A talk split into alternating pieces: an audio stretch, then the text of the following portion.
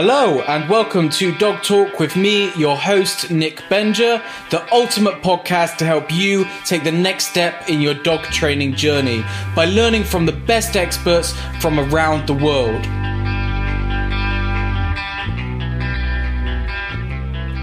Hello, welcome to another episode. And before we get started, I want to give a shout out to Tromplo, which is a company that was founded by a previous guest on the show and a good friend, Agnieszka Janarek. Basically, what Tromplo is, is this animal training platform that combines the art and the science of training and applies it to all species. So they don't just offer courses on dogs, they offer all of these online courses on all a whole range of different animals. And basically, they have these just fantastic online courses by people that have been on the podcast before, really interesting people just from uh, various areas of animal training and, and the science behind it. So, for example, they have courses by people like Sarah Owings, who was one of the most popular guests that I've ever had on my podcast. So, I'm sure these courses are going to be hugely thought provoking and a great learning experience. So, be sure to check out Tromplo, which is T R O M P L O. I'll put a link in the uh, description for this episode as well. And be sure to check out their November courses. Today, I'm talking to Simon Gadbois. Simon is the director of canid and reptile behavior and olfaction research team at Dalhousie University, Halifax, Nova Scotia. He studies canine olfactory processing for applied purposes such as wildlife conservation, which we go into more in the podcast. Uh, we also talk about things like should you reward every time that you click, all of those kind of things. I know Simon got himself in a bit of a controversy about that stuff, so it's really cool to kind of dig into that a little bit more. And yeah, so let's get started. Hey, Simon, welcome to the show. Thank you very much. Thank you for inviting me. Well, I was just saying before we started recording that it's really cool to get an opportunity to speak to you because you're one of the few people that is also into dogs and reptiles. That's right. And I love I love both of those those animals, right? Because I think a lot of people aren't keen on reptiles, particularly are they? I think they find them a little bit scary or weird. And also you don't get a lot of crossover because there doesn't seem to be a huge amount of people doing training with reptiles. That's right. There's not that many. Uh, indeed, I know only one scientist that does directly. And now, obviously, his name is escaping me. But yes, you're right. There's mm-hmm. not that many people doing it. In fact, there's not that many researchers doing much uh, on behavior, honestly, of reptiles. Um, it, it, tends to be more and more conservation, which is actually what I do now. Um, ideally, I'd like to do more reptile behavior, including cognition. Uh, I think there's a group in the UK that's doing this now quite a bit. Um, uh, but yeah, that it's it's amazing how neglected that group has been compared to birds or mammals or, or fish, actually, for that matter. Yeah. I, I think a lot of people see reptiles as being quite unintelligent. What what you what what are your feelings on that? Uh, I, I, think that's very misguided, actually. Uh, we we know, for instance, that in some large species of lizards, like monitors and others, there is a pretty advanced uh, social cognition going on, right? Uh, complex social behaviors. Um, there's these videos on YouTube that you can find of uh, of these large lizards coming to humans to be pet, you know, and, and seem to enjoy contact with humans and interacting with them. Um, there's been uh, studies on um, more complex interactions with turtles between turtles, um, even play, according to Burghardt, actually. Um, so yeah, I think we we have a tendency to not give them um, a lot of credit, and yet the reptilian brain is really the one that precedes the avian a bird and mammalian brain. So we should actually have kind of a, a real interest in it, even if the, the species that live now are not really a direct ancestry to the birds and mammals we have, they're still giving us an idea of what uh, that brain was before it became a bird brain or before it became a ma- mammalian brain. Um, so, from a neurocognitive or neuroscience perspective, even there, there would be some interest in investigating reptiles a lot more than we do. Yeah, what you just said about the turtles reminds me of because uh, I really like snakes. I might butcher some of the uh, scientific names, but I think it's Philophamnus. You know, there's okay. kind of like small sand snakes. They have loads of like really interesting uh, social behaviors, and it's the same with the Mont- Montpellier snakes, isn't it? I don't you know, know like they have. Yeah, I don't know those. yeah, they well, have. Actually. They have some really interesting snakes uh, behaviors, like um, offering food to the females, for example, mm. which is like you know some of the behaviors just like way beyond like what you would associate with reptiles. It's like very it blows your mind a little bit. And even when you see some of those like lizards and and snakes again doing like basic training tasks like target training and stuff, that's very weird because I think we do just associate these reptiles with being like almost ambush predators, right? Just sit there all day and yeah. you know that not being particularly intelligent. Yes, I, and I think um, the other thing that we we we ought to study in uh, animal psychology and in ethology and neuroscience um, is also um, it, it's kind of the genesis of the emotional brain of mammals. Um, Michel Cabanac at, at Concordia University in Montreal actually has written at least one, if not two, papers where he he basically says that it's in the reptile brain that you start seeing what's really necessary to feel emotions um, at a higher level, the way that um, likely, again, avian and mammalian brains can. So it, it, that's another important connection here that you wouldn't um, uh, be able to study otherwise if you study, let's say, amphibians or or, or fish. So again, so is that yeah? Is that to say that reptiles can feel emotion? Well, that's his suggestion. He seems to think that um, they do at at higher level, let's say, than amphibians. So obviously, here I'm talking um, uh, salamanders, newts, frogs, uh, toads, etc., and fish. Although you know, there's some impressive stuff in fish as well. I have to say, and I think we we keep discovering how evolution in the seas and um, and lakes uh, uh has been quite amazing actually as well. You know, with the elephant nose fish, for instance, but also the uh, the skates and and, um, and, and fish that are considered often quite primitive. Uh, they actually seem to have you know. Um, potential at least for higher cognitive processing uh, that kind of stuff. So yeah i, I don't know. I um, but i still think reptiles have been neglected quite quite a bit. Yeah. Well you've you've actually done some like scent work style training with fish haven't you with fish, yeah, with with uh, that's so mind blowing and strange. Yeah, well, I mean, fish actually, you know, olfaction, smell is something that works really well in any fluid. So that means air or liquid, um, and fish are amazingly well equipped to smell in water. Actually, um, for instance, catfish, right, with the barbs that they, they have, it's full of olfactory and taste receptors as well on those barbs. So they they're it, it's one of the main way that they have to investigate their environment. And we forget this because, you know, sniffing or smelling in, in water is not something that seems to be making any sense for us. Yeah, yeah, I'm super naive when it comes to fish, but I didn't even really think of fish as being capable of like smelling, I guess, because and yet and yet they have i mean this is this is where you if you look at the fish brain a huge part of their brain is actually the olfactory bulb which is one of the big right. important uh, piece of hardware if you want for olfaction even in mammals. So yeah it's uh, it, that's where it started actually really early on in the evolution of vertebrates.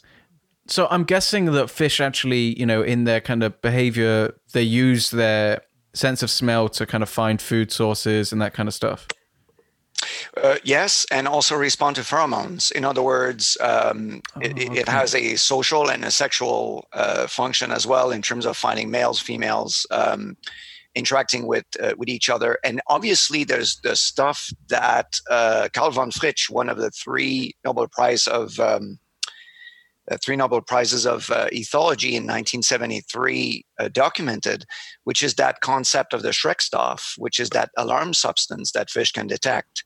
So if you injure the fish a little bit and put the fish back into the aquarium with his uh, peers, uh, almost immediately all the other fish will disperse away from that fish.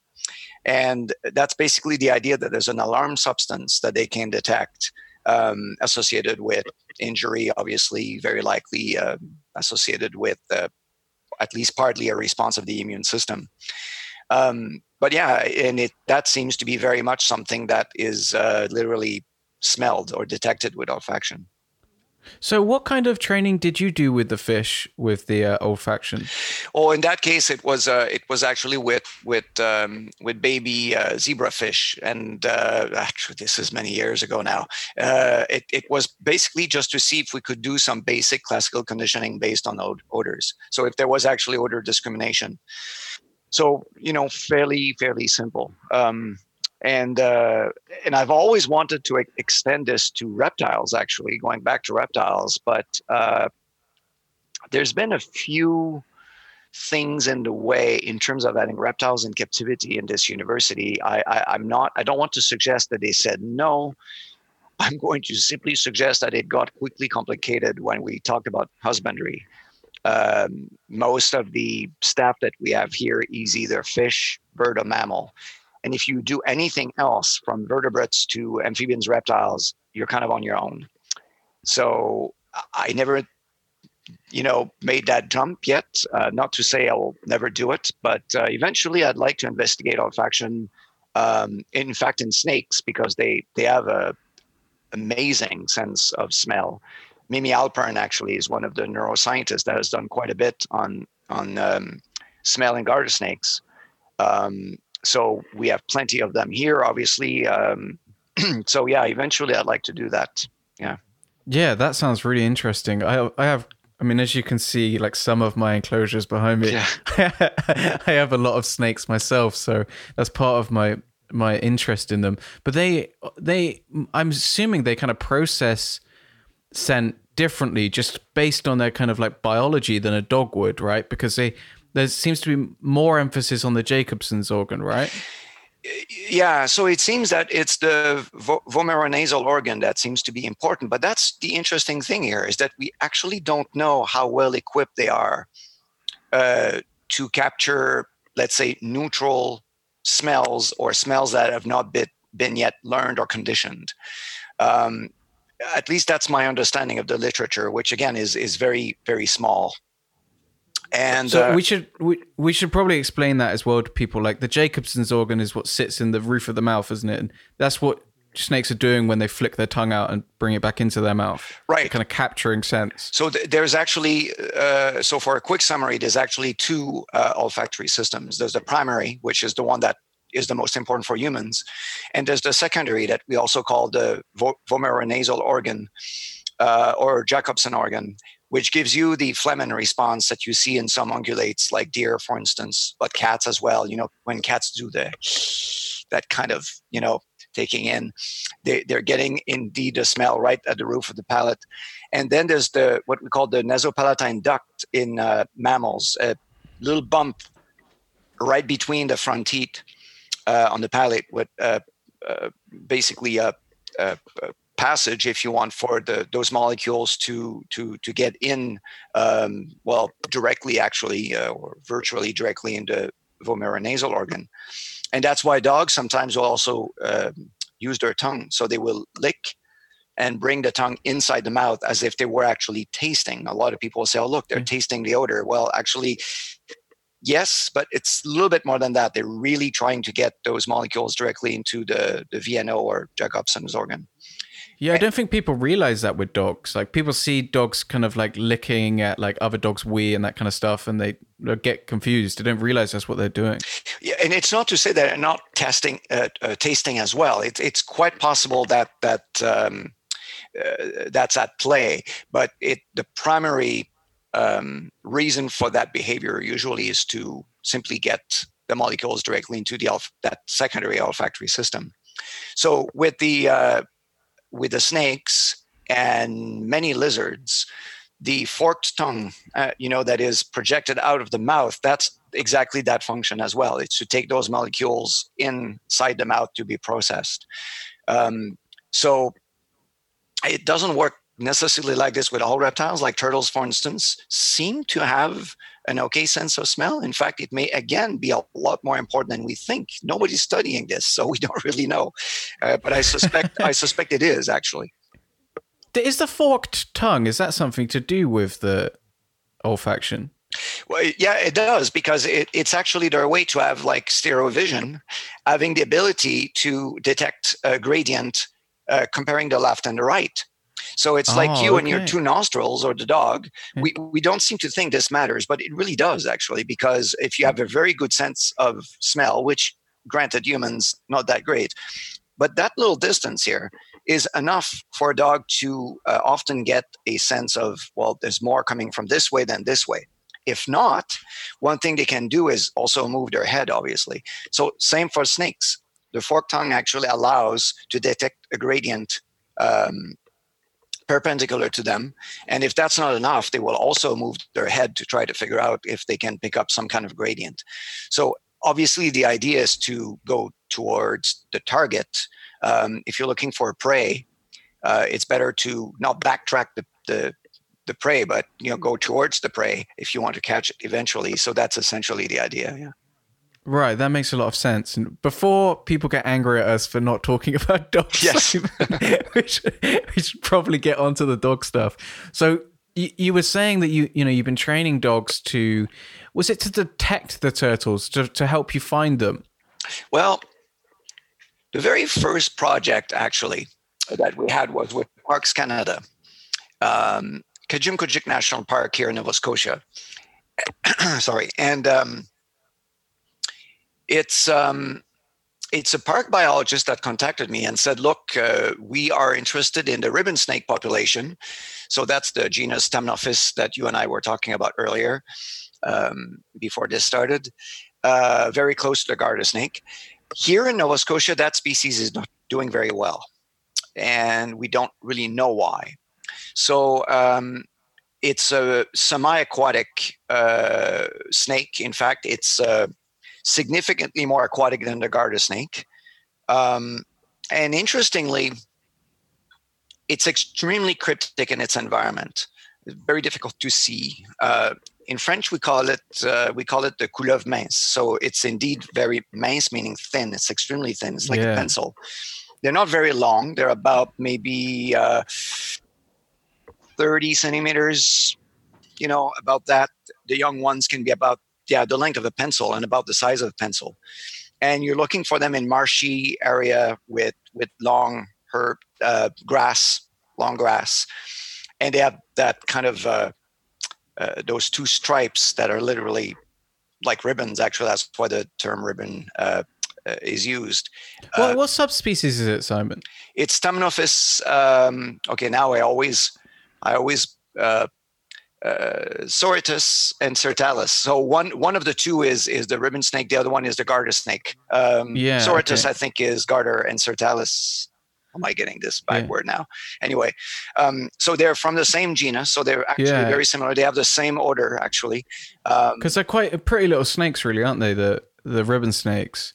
Yes, they're they're very they're very elegant. Actually, they're not as thick, uh, let's say, as the garter snakes.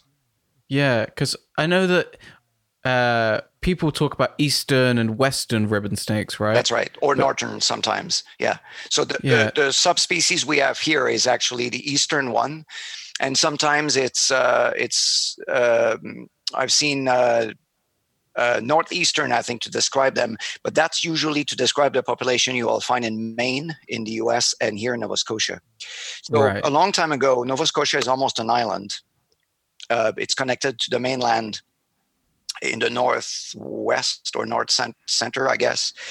Um, but it used to be connected to Maine a long time ago. So there was a is what we call the bridge theory, and then got separated. So there's a number of species of plants and mammals, birds, etc., but reptiles as well that got isolated. And um, the Blanding's turtle and the ribbon snake were two of them. And for some reason, those two species actually don't do very well here in Nova Scotia. In, in our current ecosystem, it's not working out as well for them as it is in Maine on the mainland. So that's kind of a bit of a mystery, and that's why there was an interest in, in looking for them. And the idea at the time was is it possible that dogs could actually increase our sightings and our captures to process those uh, those snakes? And the answer was a resounding yes, which is interesting because initially the biologists I was talking to um, in many different provinces here in Canada, one after the other, were telling me that we were uh, wasting our time because they spend so much time in water hunting for uh, tadpoles and insects and you know all kinds of things that there's no way that the dogs would be able to track them. Well i can tell you that to this day except maybe for coyote tracking that we've done here also in nova scotia it's probably our most successful project so far.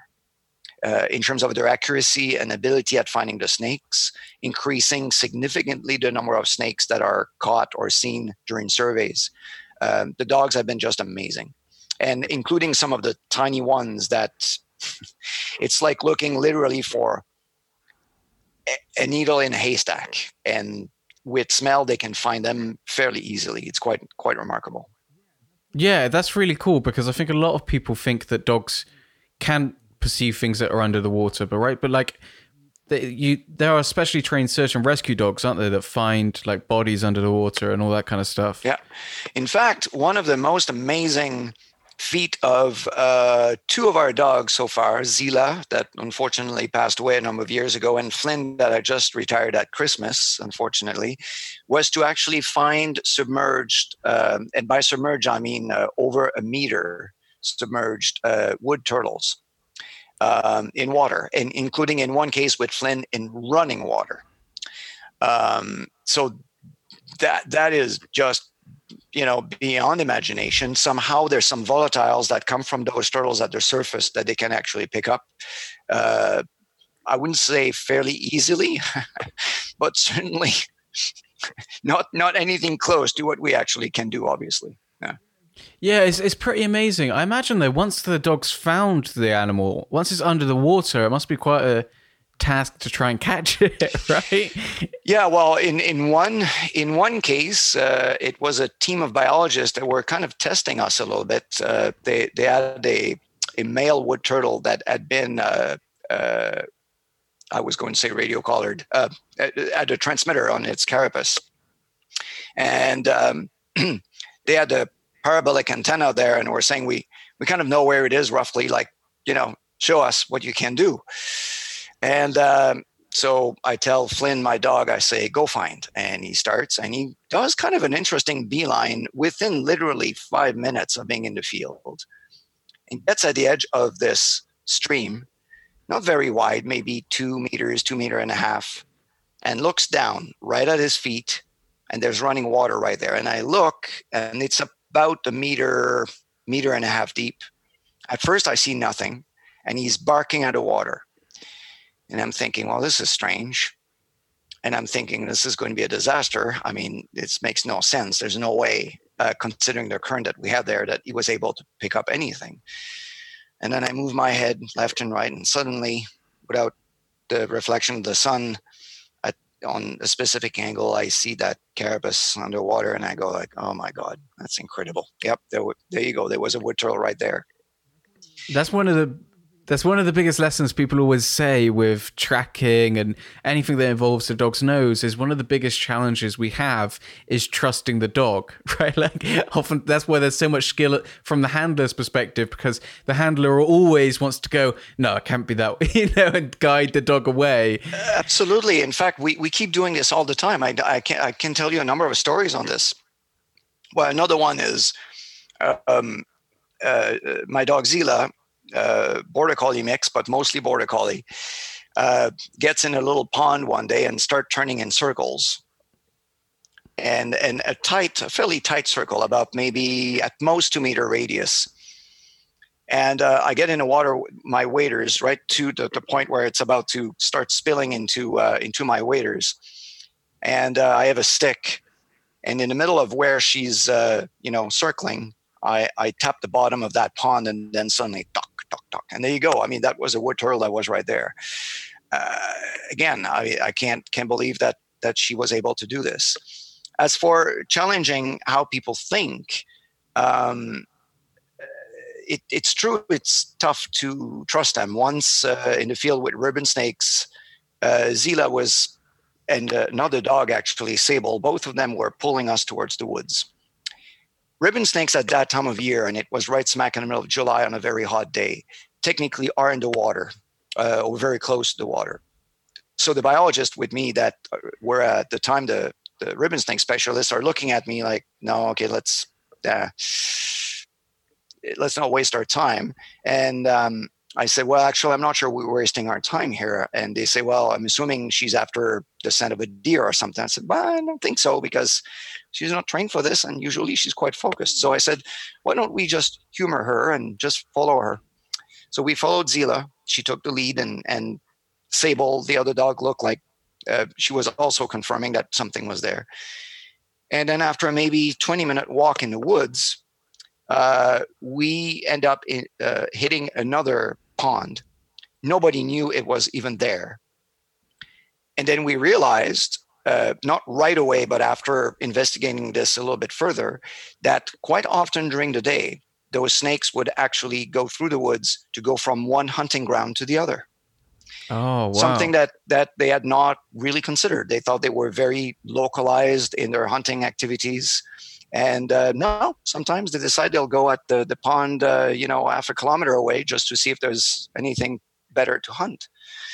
Um, another am- amazing case was when Zila once uh, pulled us towards uh, um, uh, saltwater, the cove, uh, as we were looking for wood turtles. And when the biologist, exactly same kind of setup or story, uh, saw her do that, he said, "No, I mean, wood turtles are freshwater turtles. We're wasting our time. Let's not go there." I said, "Well, I'm just curious to see what this is about." And I was honestly not thinking wood turtle myself, and I just followed Zila. It wasn't that far anyway. She gets right at the edge of the water, that little cove, and there you go. There was a sea, uh, not a sea turtle, sorry, a wood turtle right there in the salt water. Wow. Uh, so yeah, you know, sometimes th- this is why I don't. I, this is why I call them our research assistants. They're our canine research assistants because we we've learned so much from them over the years, including serious challenges on our own assumptions about what what reality is, what it's supposed to be like. I mean, they they clearly know better at some levels. So there you go. Yeah, I wanted to get to that actually. You know, what kind of uh, information did you find out? What what surprised you when you started using the dogs to find the snakes and the turtles? Well, to be honest, it's it's uh, it's always full of surprise, and that's why I like doing that work. Sometimes I'm amazed how, how good they are at doing what they do, but I have to admit, sometimes I'm surprised also that we're not getting the results we're expecting. There are things that have been challenging. I'm not trying to say they're amazing at everything.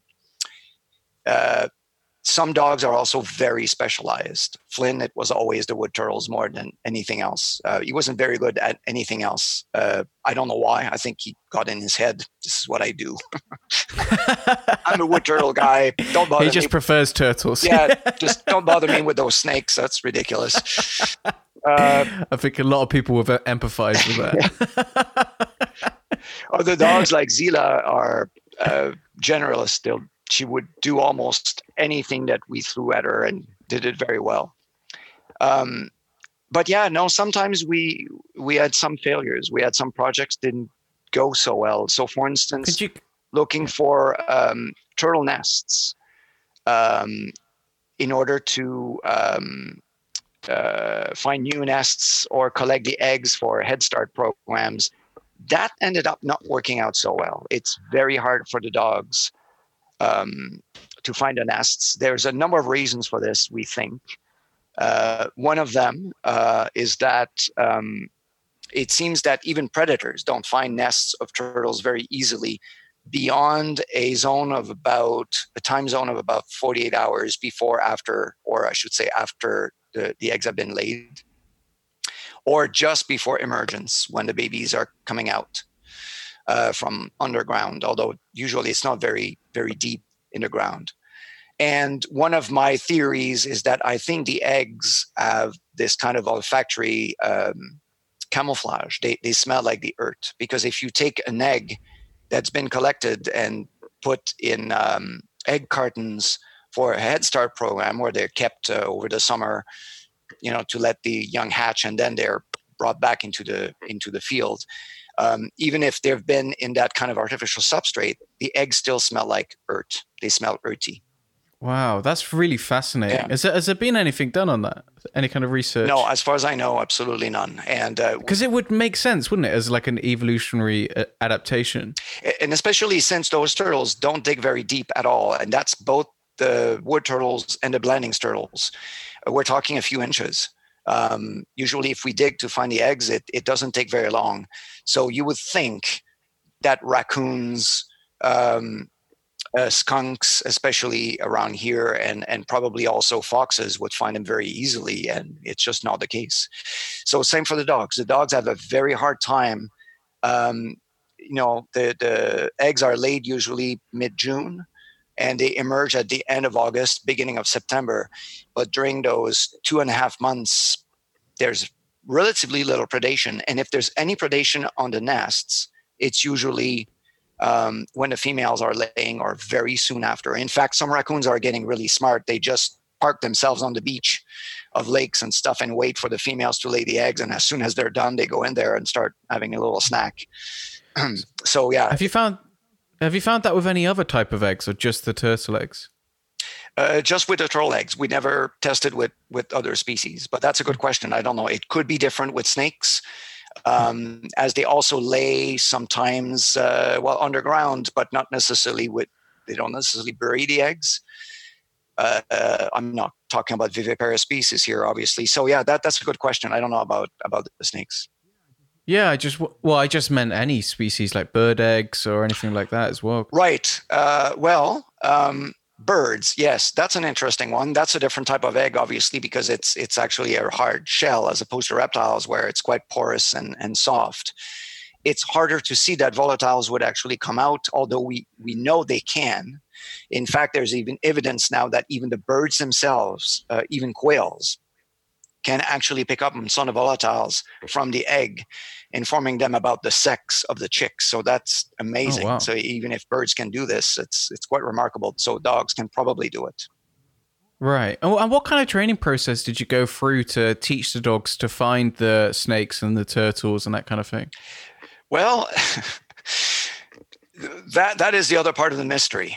Um, when you do field work with conservation canines, um, sometimes you really have to drill into them what the target odor is because they're maybe just not interested in it or they don't seem to understand the relevance or it, it's hard to tell. Other times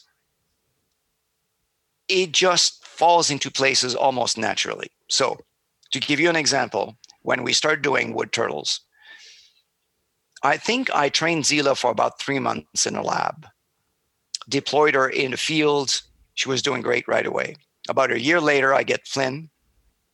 I bring Flynn in the field without any training. Within about 15 minutes of watching Zila do the work, he kind of looked at us and went, Huh, you're interested in these things, these things, are you? Fine, I'll find some for you. and then that day, he actually surpassed Zila in number of turtles found. So he wow. right there by observation, just watching her doing it and seeing her getting all the praise and the, the, the, big party when she would find a turtle, he thought, I want to be part of this. And he was finding turtle. And since then, he's been our turtle guy. That's really interesting as well because I think a lot of people think that dogs aren't very good observational learners. You know, that's what I was always taught. Uh, and I think we're totally wrong about this. In fact, it's interesting because this term, um, I have an honor student that will look into this. It, it's more than that. Is we we have some very strange ways of thinking about dogs and reinforcement, including this idea that only the clicker will work, or that just food uh, by itself, or uh, you know, you know, kind of really strange ideas that if you look at the history of animal training, really comes from uh, historically times when we uh, would train animals that are not terribly sensitive to social reinforcement, and especially not from another species like humans, for instance. So rats, pigeons, chickens. Um, dogs are fantastically sensitive to verbal and social reinforcement. and sometimes that's all you need, uh, really, uh, for them to be happy, and uh, you know to do stuff for you. And I think between dogs, uh, you have that observational learning happening, uh, and and it becomes a kind of a teamwork kind of thing as well, which is extremely self reinforcing as well. Um, so yeah, I think we we oversimplify dogs way too much. And in training, I think there's so many things we could do differently, and we don't dare because you know historically well, we've done it a certain oh. way, and we stick stick with that. Well, yeah, I definitely want to want to talk about this topic as well because I mean that's I think the majority of people that listen to this podcast are really interested in dog training.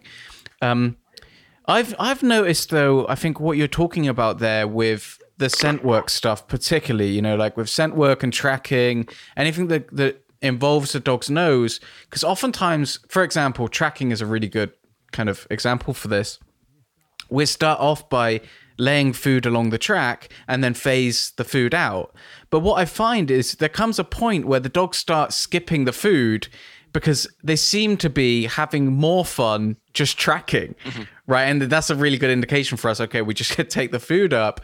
But I think there's something, as you put it, like self rewarding about the dog using its nose. And actually, that's a task that the dog really enjoys doing. And in those kind of instances, it's very easy to get rid of food, I think. Oh, it uh, seems. Uh, you know, absolutely. And in fact, in the field work that I do, um, you know, sometimes trainers that come with with with me um, uh, that visit Nova Scotia are always surprised to see I don't have a clicker in my hands. I don't have a, a pouch of uh, uh, kibbles. Well, I do sometimes, but it, it I, most of the time I forget to even use it because I don't have to.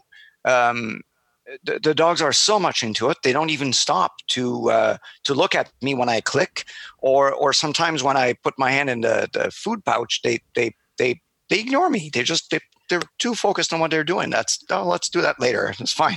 right now, I, I'm sniffing the ground and all that kind of stuff. So they're just suitably reinforced by the activity, right? They just love doing that, and you know they they don't necessarily need anything else. Look, I've spent with Zila literally uh, months never reinforcing her once in the field with food, clicker, or whatever. Verbal praise, yes. But even that sometimes, you know, we would get too busy, too excited, too focused, too out of time, too whatever. And she would stand there and just wait for, you know, uh, us being done processing that animal so she could move on to the next one. Um, it, it I, I, never saw any sign of extinction or, you know, uh, yeah. loss of motivation. Uh, never. I mean, some dogs yeah. maybe, uh, but not mm-hmm. the ones I select usually for the field work. Yeah, exactly. I think the selection is quite important yeah. actually because I mean Rob Hewings, who I don't know if do you know Rob Hewings? Yeah, I know his name. Yes, yes. Yeah, he, you know, um, he tells us really. He he said something really funny last time I was talking to him, where he was saying that when he had the police spaniels, they were always working, you know, and they were tr- they had been trying to find a bomb in his house for the last eight years or you know like they just want to keep going you know there's no uh you know they just that is so reinforcing for them to just be looking for stuff well right? and it, it, was a bit it was a bit different with some of the you know if you take a different breed that maybe hasn't been bred to do that it might be a different story right? But with with the ones that as you said you know are selected for this work they're so reinforced by it. They just want to do it whether you you know whether you want them to or not essentially and and in Great Britain, you uh, you, um, you guys use these uh, cocker spaniels and Springer spaniels that are from working lines. That they're nuts. I mean, really, that that's what they do. And yeah, um, they're just you're all right though. Yeah, they're they're obsessed with the work. Absolutely. Uh, it, it's. Um, you know, and and there's some breeds in one of our publications we call them the quote unquote dopamine breeds, but there's some breeds that fit that kind of uh, almost obsessive compulsive type of behavior while working. And they make very good working dogs actually. Maybe not pets so much but uh, malinois are like that um, border collies. Potentially uh, parsons uh, parson terriers and, and jack russells if they were easier to train but they're a little bit more like cats those guys right? Terriers what, what, you, what you mean when you say dopamine breeds? What does that mean Well, it's based on a paper that was published in the early 90s uh, by two veterinarians, Arons and Shoemaker, um, that suggested that there were some significant differences in level of dopamines between dog breeds. And the ones that typically we have a tendency to identify as uh, highly active, if not hyperactive, maybe a little bit having a tendency to be obsessive compulsive, like border collies, for instance, seem to have much higher levels of dopamine available to them than breeds like, for instance, Newfoundlanders um, that are you know much more calm and aloof and all that. And this is an interesting idea that's consistent with what we know in neuroscience, even at the personality level, the, at least temperament. This idea that between you and I, there's probably also differences in uh, basal um, um, or baseline, I should say, uh, dopamine levels that contribute to who you are, who I am, and how different we are. Uh, same for all kinds of other neurotransmitters. But the, the issue with dopamine is that it actually very much influences how rewarding activities are, how focused you are when you work. So, um, and not to mention actually that uh, motor activity as well, because it's one of the most important neurotransmitter in the motor system. Um, so that paper, when it came out, and was my first year of PhD. Actually, I remember I had uh, made a huge impression on me. At the time, I was working with wolves actually, and I didn't see right away the relevance to what I was doing. It's only later that I remembered it. Um, it's actually cited in uh, Ray Coppinger's uh, first book, uh, Dogs, uh, in the first chapter, if I remember well. And I remember thinking then, uh, when I start working with dogs, that's interesting because a lot of the dogs we end up selecting for work are uh, in those dopamine breeds. And not just that, but they, if they they were not identified by Arons and Shoemaker, they seem to fit into that pattern. You know, again, hyperactive, uh, focused, a bit obsessive. Um, I mean, neurotic in some ways because a lot of the breeds I mentioned are a little bit nuts, like I said, but in a good way. Again, if you manage to channel and to focus that energy, they're amazing dogs. Um, again, may, probably not necessarily great pets, um, especially if they are used. Uh, if if you don't let them spend that some of that energy, but otherwise wonderful working dogs. It, it makes sense, right? That people would kind of inadvertently breed dogs that you know have those kind of things because they see visibly that those dogs are better at working, right? Like I remember seeing something about Labradors being basically constantly hungry right which which affects their food drive which some people question then well is that ethical right to have a dog that is actually hungry all of the time? Yeah. But it, it makes them easier to train because it's really easy to use food. Yes absolutely. Uh, it, it's hard to tell if how it, inadvertently we've done this if how much it was on purpose but in selective breeding in this kind of artificial selection, I mean, it is quite possible that the, the, the drive of working dogs, whatever that means, their work ethics, etc., was selected for. Is it one gene, many genes? But some of them actually had something to do with the dopaminergic system of the brain. Yeah, it's quite likely that happened. Um, not that we were targeting for those specific genes because we didn't know about them, but clearly we were looking for the, the, the, the traits, right, that were associated with a good training dog, a dog that's focused, has energy, doesn't lose motivation. You know, because that's one of the things. Many people ask me, why don't you use bloodhounds? Eh, I mean, that's one of the most common questions that I'm asked usually. Why don't you use bloodhounds? They have the hardware, right? Yes, they do they have the hardware, but I always say they don't have the software. So what happens is that's a great way of putting it. Uh, they they they lose their motivation very quickly. I, I, we've got two, I think, over the last 15 years in the lab, uh, and you know, after an hour of work, they're done. Uh, I've never seen the persistence that I've seen in Zila, my border collie, or actually. Um, my current uh, personal superstar is is actually a um, a red golden retriever. Now, this is not a regular golden retriever; it's the red golden. So it, it's. Uh, I think in the UK you call them red golden. Sometimes you also call them um, Irish goldens. Um, they they look right. something like a mix between a, um, a golden retriever and a um, Irish setter, basically. So it's a lean golden, uh, same eyes, same same head, very red coat, um, very yeah, very lean open coat, which actually for field work is better, honestly. Um, high energy. I mean, crazy. In fact, the dog I have now, Ivy, is probably more energetic and intense than most of the border collies I've had over the years.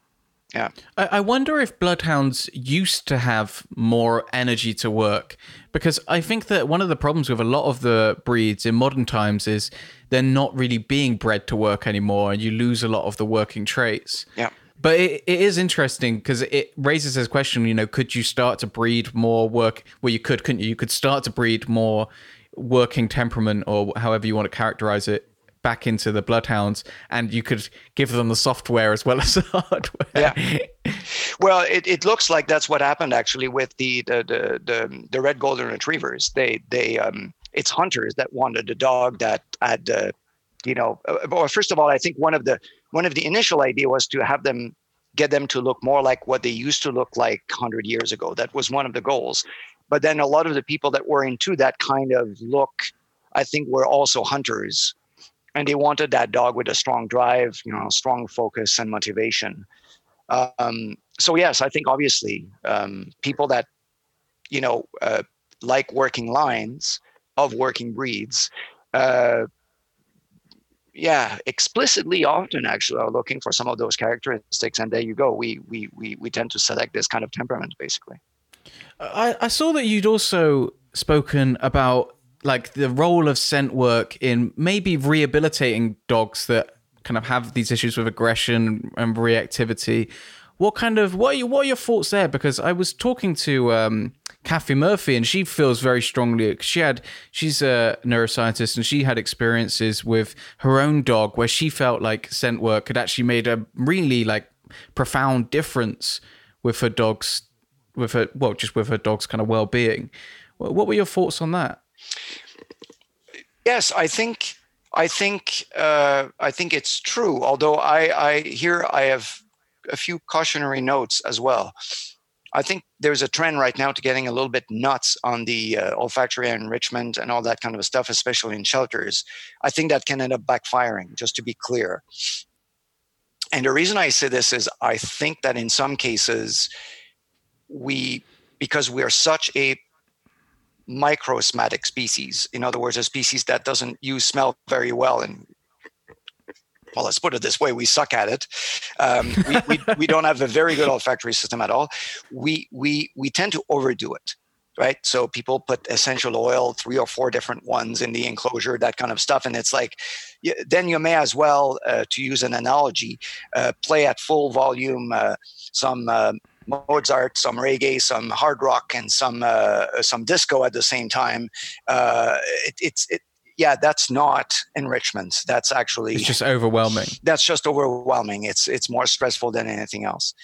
But I think what we don't do enough of is let them engage in normal foraging behavior. And olfaction, I mean, one of the big use of the nose for most predators is to find your meal is to find your prey is to is, is for eating eventually. And you know stupidly actually one of the best activity is to go walk your dog and let him or her sniff its environment at its own rhythm. It, it's and change the, that environment so walk elsewhere uh, once in a while. That's the best thing you can do uh, you know, and I'm not I'm not against nose work. I'm just saying that it, it, it, to convince yourself that you have to do these things to engage the olfactory system is a little bit misguided, because a, a completely natural, ordinary walk in the woods, uh, on or off lead, will will do exactly the same thing, and the dog then yeah. can choose what what they want to look for, if yeah, I think if that, at all, actually, right? I think sometimes we can almost be a bit elitist, can't we, about this? Like, you know, thinking that scent work is better than going on a walk or or whatever. But even just like scattering food, right? Like that's a really simple way of doing it. You know, just f- throwing some food out. You say elitist. It's funny. I, I, think, yeah, I think it's almost, it's very anthropocentric and very egocentric. I mean, it's for our own pleasure. I mean, if you want to do scent work and nose work for, um, as an activity with your dog, I think it's a great idea. Go ahead, do it. it there's nothing wrong with it. As long as the dog is enjoying it, um, and I can totally see why hyperactive dogs and, and neurotic dogs would benefit from it. Absolutely, go for it. But then to say that that's the way to do it and the only way or the only way that will be fulfilling for the dog, uh, uh no, I, I have, I have to be a little bit in disagreement with that idea. Um, but yes, it's it's clear that dogs like using their nose. Most of them, um, so, you know, sometimes border collies and sighthounds or dogs are very visual in nature because of what they were bred to do. Sometimes you have to teach them they have a nose and teach them a little bit how to use it. But we have a lot of border collies in my lab because uh, you know we opened a lab to uh, people people that in the community that want to volunteer their dogs, and they uh, obviously if you do that, the main breed you'll find is border collies because people just say please please take my dog for a, a day or two a week, give him a job, and you know, and it's it's free daycare as well for them. Um, and these dogs are um, great worker. They're very persistent, um, and uh, but at the end of the day, they'll be they'll be tired. You know, the, the owners will say they love doing their work. They get excited when they get on campus, but when they come back home, they they they go directly to sleep. You know, they, they they're spent. Um, and uh, they often say, you know, it's funny because I never noticed my dog sniffing, and now that's been working in your lab for a few weeks, it sniffs everything all the time. So, oh, wow. uh, yeah, some breeds you you may have to remind them that the nose actually has a function and and can do something. Um, but yeah, I think it's a very natural behavior, and um, a lot of dogs, maybe in environments that are a little bit too predictable, uh, may be bored. Like you know, in cities, where the walk is always the same. You know, it's always the same uh, the same block that you walk, and it's always the same odors and everything. I think some of the problem though is with people that have dogs that are actually aggressive or have issues. You know, it, the walk is already a stressful event, right? Because the dog is so worried they're going to come across people or other dogs, which they find really stressful, that maybe they're not really getting the opportunity to you know use their nose as you would like and then maybe more structured training that's why it's so effective because they're doing it outside of a context that the dog finds really stressful well, and there's no doubt if you do nose work, uh, um, any kind of scent work, actually based on training, indeed, the training part is not something to to minimize um, as a, an important part in all this. Not to mention, like I said early on, the, the bond with you know between you and the dog. Um, so no, I agree. Um, uh, you know, it, it's uh, it, it's it's a it's a great it's a great activity, and honestly, for for people's own mental health, I think it's good as well. Right. I mean, uh, taking a walk, yes, but also engaging in some activities with your dog. I think that's that's that's a great thing. I think that's more more people should do it. yeah, there is kind of an argument that you can make that almost doing anything with the dog is probably going to be a positive thing, right? Yeah, yeah, totally. yeah. you know, I've certainly found that with my clients that sometimes, you know, if I'm working with a client that say has a fearful dog or something like that, if I get them to do anything, even if it's like completely unrelated to what we're working on, it can actually help the process because they're getting a, a bit more interaction with the dog, you know, they're building a bit more relationship the dog's getting a bit more stimulation, even if it's like completely unrelated to the, to the issue that we're there for. Yeah, and I think you know we we've created uh, an animal that is extremely. I was going to say codependent. I wouldn't actually. That's that's not really accurate, but it it certainly was bred to be to be attentive to humans and and wanting to spend time with humans, and then yet somehow in our society sometimes we don't let them have that privilege, um, which which you know is is really unfortunate, and that's why we had to invent those uh, those doggy daycares uh, Uh, so they can actually get keep being stimulated. But yeah, it's kind of sad that we we probably don't spend enough time with our dogs unfortunately. Right. Yeah. So so before we wrap up, Simon, it, you have to tell us why you hate clickers so much. I don't actually. We look. I, th- this is a.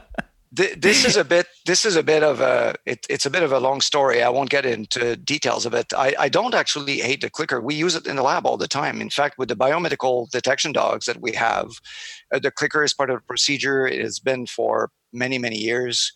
Uh, maybe not right from the start, but well, yeah, no, actually, right from the start of using the biomedical um, uh, projects with the biomedical projects, yeah, we've used the clicker right from the start. Um, I have absolutely nothing against the secondary reinforcer as a concept. Um, in fact, I think, um, uh, especially if you need a lot of, uh, spatial and, ter- and temporal precision, it's a great tool what I don't agree with is the idea that it's the only way. Look, I, have had dog trainers in the past tell me, well, if you don't use the clicker, you must be doing punitive or coercive stuff. What? I mean, what about treating with food? I mean, there's still a lot of trainers that do this very successfully. And like we discussed earlier, uh, there's a bunch of papers, two or three now in the last few years, uh, including one. Uh, it's either out or will be out soon, uh, by the group in Budapest, showing that actually verbal praise or um, or just patting. That was actually one from the um, was uh, from the uh, Clive Wynn's lab, I think, if I remember well. Um, is good enough actually to uh, as a reward for dogs in training. So we've got in in our mind that it has to be done a certain way when it really doesn't have to be and then we we kind of created all these kinds of rules saying well science says this and and that's how it works when actually so give give us an example well just to walk into yeah just just to walk into a controversy there um, there are people that will argue with you ad nauseum that you can't use a clicker without always follow that secondary reinforcer with a primary. Actually, there is a long historical literature that contradicts this very, very strongly. Um, now, not to say that you know, if you want to pair them uh, in a one to one ratio all the time, go ahead. That's not the issue. The issue is the idea that if you stop doing this, you will immediately see an extinction of the behavior or at least a reduction of that behavior. Actually, there's data suggesting exactly the opposite. It's, it's like intermittent reinforcement you know that skinner worked on so much showing that actually in some cases with some schedules with some tasks it, it, has the opposite effect. In other words it does actually increase the behavior makes makes it more resistant to extinction. The very first paper on this clicker followed by food thing not being an absolute was Bugelski in 1938 so this is a long time ago. So that that's why it always makes me laugh when some people, including actually a few scientists, which I find really surprising because they should know the literature, will say, "Well, Pavlov, Skinner knew that that you can't, you know, unpair those two things without consequences." Well, okay. First of all, Pavlov, I believe, died in 1936, so he may not have seen Bugelski's 1938 paper. First of all, second of all, I, haven't found ever anything clear uh, on on Skinner, knowing that. Um, no, I don't. Um, and before Skinner died, that's when most of the papers on this actually were uh, published. So I'm looking behind me because I was wondering if I actually had that book, so I could actually show it to you. I have it. It's at. It's in my study at home, I believe. Um, but uh, there's a book what, by what book is that? It's a book by Wike, uh, W I K E, um, uh, called Secondary Reinforcers, I believe. And it's a collection of articles. And there's about a dozen of them in that book that actually describe situations where the uh, non one to one pairing of secondary to primary reinforcer is not necessary. So, you know, I don't know where that myth came from and yet i'm accused of creating a myth here which i find really ironic but anyway okay. sometimes the, yeah Let's let's break that down a, a little bit then.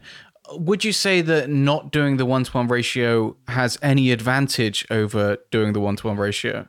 Not necessarily. Uh, and I or never. just saying it's kind of equal to. I think in some cases, if you look at the neuroscience of it, and that, that's the other part of the literature, which I mistakenly initially referred to first, because to me that's more compelling as as a neuroscientist, at least partially. But apparently that was the wrong way. I should right away have insisted on the early papers that were showing this from behaviorists uh, during the Skinnerian years. But anyway, um, I would say um, I would say it depends. Uh, I think in some cases, especially if you're training a dog with distance, the idea that you can present a secondary and you don't have to get the, the dog to come back to you or you having to get to the dogs, uh, the dog to actually give the, the primary is kind of cool. Uh, you know, interesting in Karen Pryor's book, uh, there is actually a mention of such a situation where you deliver uh, the, the, second reinforcer and it's not followed by the primary. But you see how twisted this gets is now that people describe a situation like this by saying, well, it's not a secondary reinforcer, then it's a marker. what? what, what yeah, is the, why is the dog actually supposed to know the difference between the two?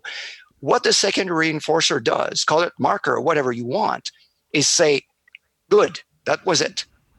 This may when, or may when, not be followed by a reinforcer, by a primary. Right. That's it. And the way the brain works, if you look at Panksepp's theory with the seeking system or Berridge's theory with the wanting system, the brain works that way. The brain likes to know that it may or may not, but may get a reinforcer and and learns very well in that kind of situation. And somehow people decided very quickly that no, no, no, if that happens too often or for too long, you'll have extinction of behavior. Well, not necessarily, as we discussed early uh, in this uh, in this discussion. Sometimes things can be self-reinforcing, and they are because they may be actually rarely followed by a very small or a very big reward. After a while, the brain simply gets engaged in the activity without depending on rewards. And the advantage, not unlike intermittent reinforcement, is that it does actually prevent um, extinction of behavior. It makes the behavior more resistant but you uh, have to get the balance right, right? You know, like if if you if you don't reinforce for a prolonged period of time, you are going to get extinction. But as long as you're in that intermittent, right, like you're you're rewarding enough to to keep what is there there, right? Like that's intermittent, right? As opposed to just no reinforcement at all. Well, yes, but then then uh, we, we have to define what we mean. Well, first of all, first of all, if you go if you go, let, us drop the secondary reinforcer stuff. If you go in intermittent reinforcement, schedules of reinforcement of some sort, the, the, the some people will say it doesn't work. I tried. Uh, I guarantee you, it's like my students. What they've done, it went too fast. You have to be yeah, very definitely. slow, very progressive in how you you start you know uh, increasing the interval or um, or the ratio. That's that's clear. That's the most common mistake. You have to go very very slow. Um, the i think the other mistake is to is to think that dogs will stop responding um, when the training is well established. None of this should be done until the dog knows exactly what it's doing and what it's expected to do. So obviously you don't do this do this in early training. You do this when the task has been well acquired. Then you can start doing that. And when you say eventually you'll have extinction, yes and no. We forget that there's instances of pigeons picking pecking 3000 times on a touch screen before being reinforced and continuing to give that response 3,000 times. That's remarkable. So, this idea that those behaviors will extinguish quickly, no, not necessarily. And actually, sometimes they become self reinforcing, as we discussed early on, in other ways as well, which makes really the clicking or the, the giving the, the kibbles almost irrelevant you know, in a lot of training with uh, with dogs that do uh, assistance, biomedical stuff, the field work I do, or working with sheepdogs, it, it's there's very little primary reinforcers delivered.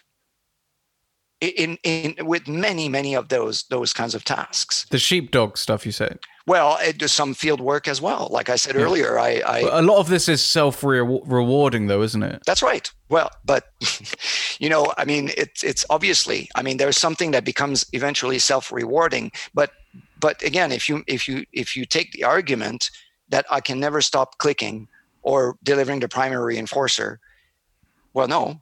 Um, there are many instances of dogs continuing to do their work uh, it, partly because oh, it's definitely. innate sometimes, yeah. absolutely, but yeah. certainly because it's self reinforcing as well.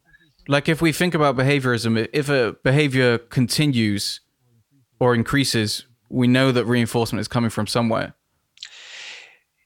Yes, but but we have to be careful because in, in behaviorist theories, and this is why I'm not a behaviorist. I'm not. I'm not a cognitivist either, by the way. But um, we have a tendency to focus in behaviorist theory too much on what we call um, uh, in, um, extrinsic motivations. In neuroscience, and it's really much, uh, I think, neuroscience that has helped us understand this, there's such a thing as incentive uh, motivation or in, intrinsic motivation. In fact, it's a, it's a Skinnerian, it's Hull that came up with this in the 50s, I believe, that realized that yeah, there's such a thing as extrinsic motivation, but there's also intrinsic motivation, and you can build that intrinsic motivation um, with with animals, even rats uh, and pigeons. Um, is that is is that like the same kind of thing as self rewarding? Would that be the same? It, it, yeah, it's it's kind of kind of the same idea. There are situations where indeed a a, a behavior will be uh, uh, will persist despite not being reinforced.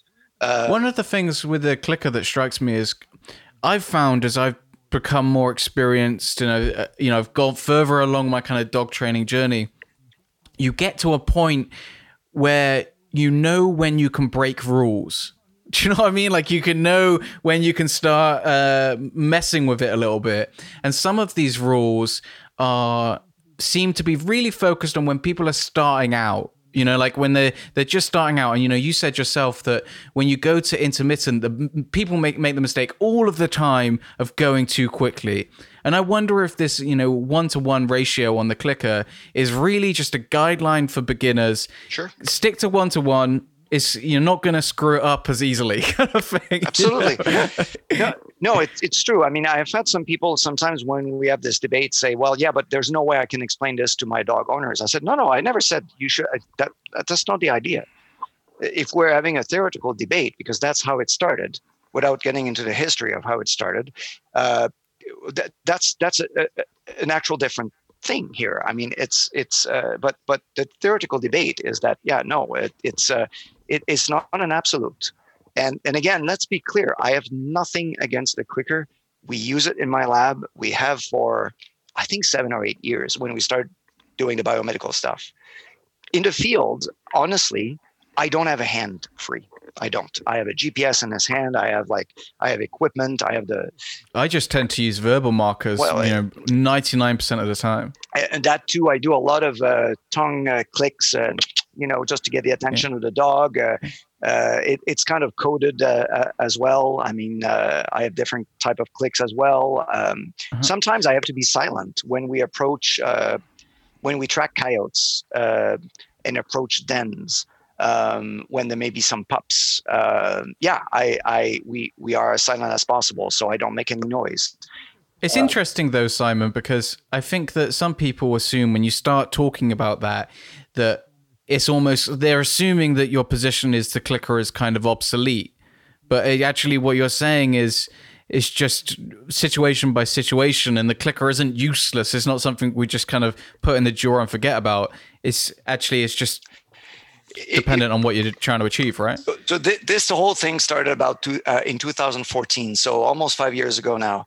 Not once, not once in all the debates I've had on Facebook on this will you find me say that the clicker is obsolete or that you shouldn't use the clicker. Like I said, I've been using it for longer than this, longer than when this debate started, uh, you know, seven, eight years ago. So yeah, I, am not saying don't use it. Um, you know, verbal markers are they as good? Yeah, I, I probably. I mean, it, it's let's let's remember that it's it's it's a gadget. It's a gizmo. Um, can you have the, the, the same effect by doing a click with your mouth or absolutely i mean look the, the, the going back to Bugelski 1938 the idea of a click uh, is is simply this idea that by the way accidentally actually initially the, the magazine in the skinner box for the pigeon uh, was empty. Uh, and the researcher didn't notice that. And the magazine would come down and while coming down when the right answer was given would do a click sound right? And uh, then he realized oops uh, that magazine was not filled with food. How is it that the pigeon is still responding? And then he realized that the click by itself was enough to actually get the pigeon to respond. Note in the history of this one example that started the whole thing in the in the 30s that actually we're talking about the click by its own self being able to reinforce the pigeon without the primary following. So it's it's almost absurd that people would say and say, well, everybody has known forever that that can't happen because that's how it was discovered that it could actually be reinforcing Love by it. itself. I love it. Well, Simon, let's let's wrap it up there. Okay. That's a fantastic story to end on. Where where can people find out more about your work and you know all of the stuff that you do?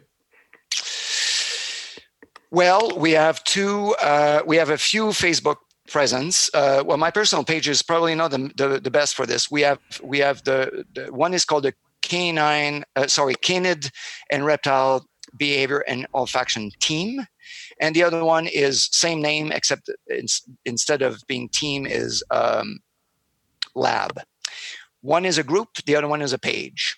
Don't ask me which one is which. But anyway so one you have to ask to get let be uh, get, get in. The other one you can just join by yourself. Um, there is a twitter account as well which i believe is called dal canines. I hope i'm right about this.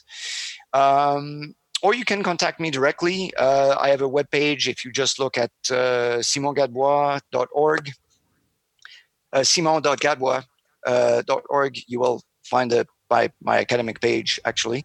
And there's information about what we do there. And you're welcome to contact me anytime. Join on facebook uh, twitter uh, etc yeah. All right. Fantastic. Well thanks so much for joining me for a podcast. Well thank you for inviting me. Thank you very much Hey, I hope you enjoyed that episode. Before you go, don't forget to check out the podcast sponsor, Tromplo. Tromplo is a animal training platform that was founded by Agnieszka Janarek, who's been on the podcast before. She's a really awesome dog trainer, and she's got loads of really cool online courses by people like Sarah Owings, who's also been on the podcast before, and I'm sure that they're absolutely fantastic. Just seeing the team that Agnieszka has put together I think the November courses that they have planned are going to be really fantastic. So make sure to head over to Tromplo, that's T R O M P L O. I'll put a link in the description and check out the courses they have on offer for November. And don't forget, you can join the conversation and have a bit of a discussion about this over at the Facebook group Dog Talk with Nick Benger podcast discussion group and leave a review for this episode if you can. That would be hugely appreciated. You could grab all the show notes over at nickbenger.com slash Simon hyphen Gadbois. See you guys.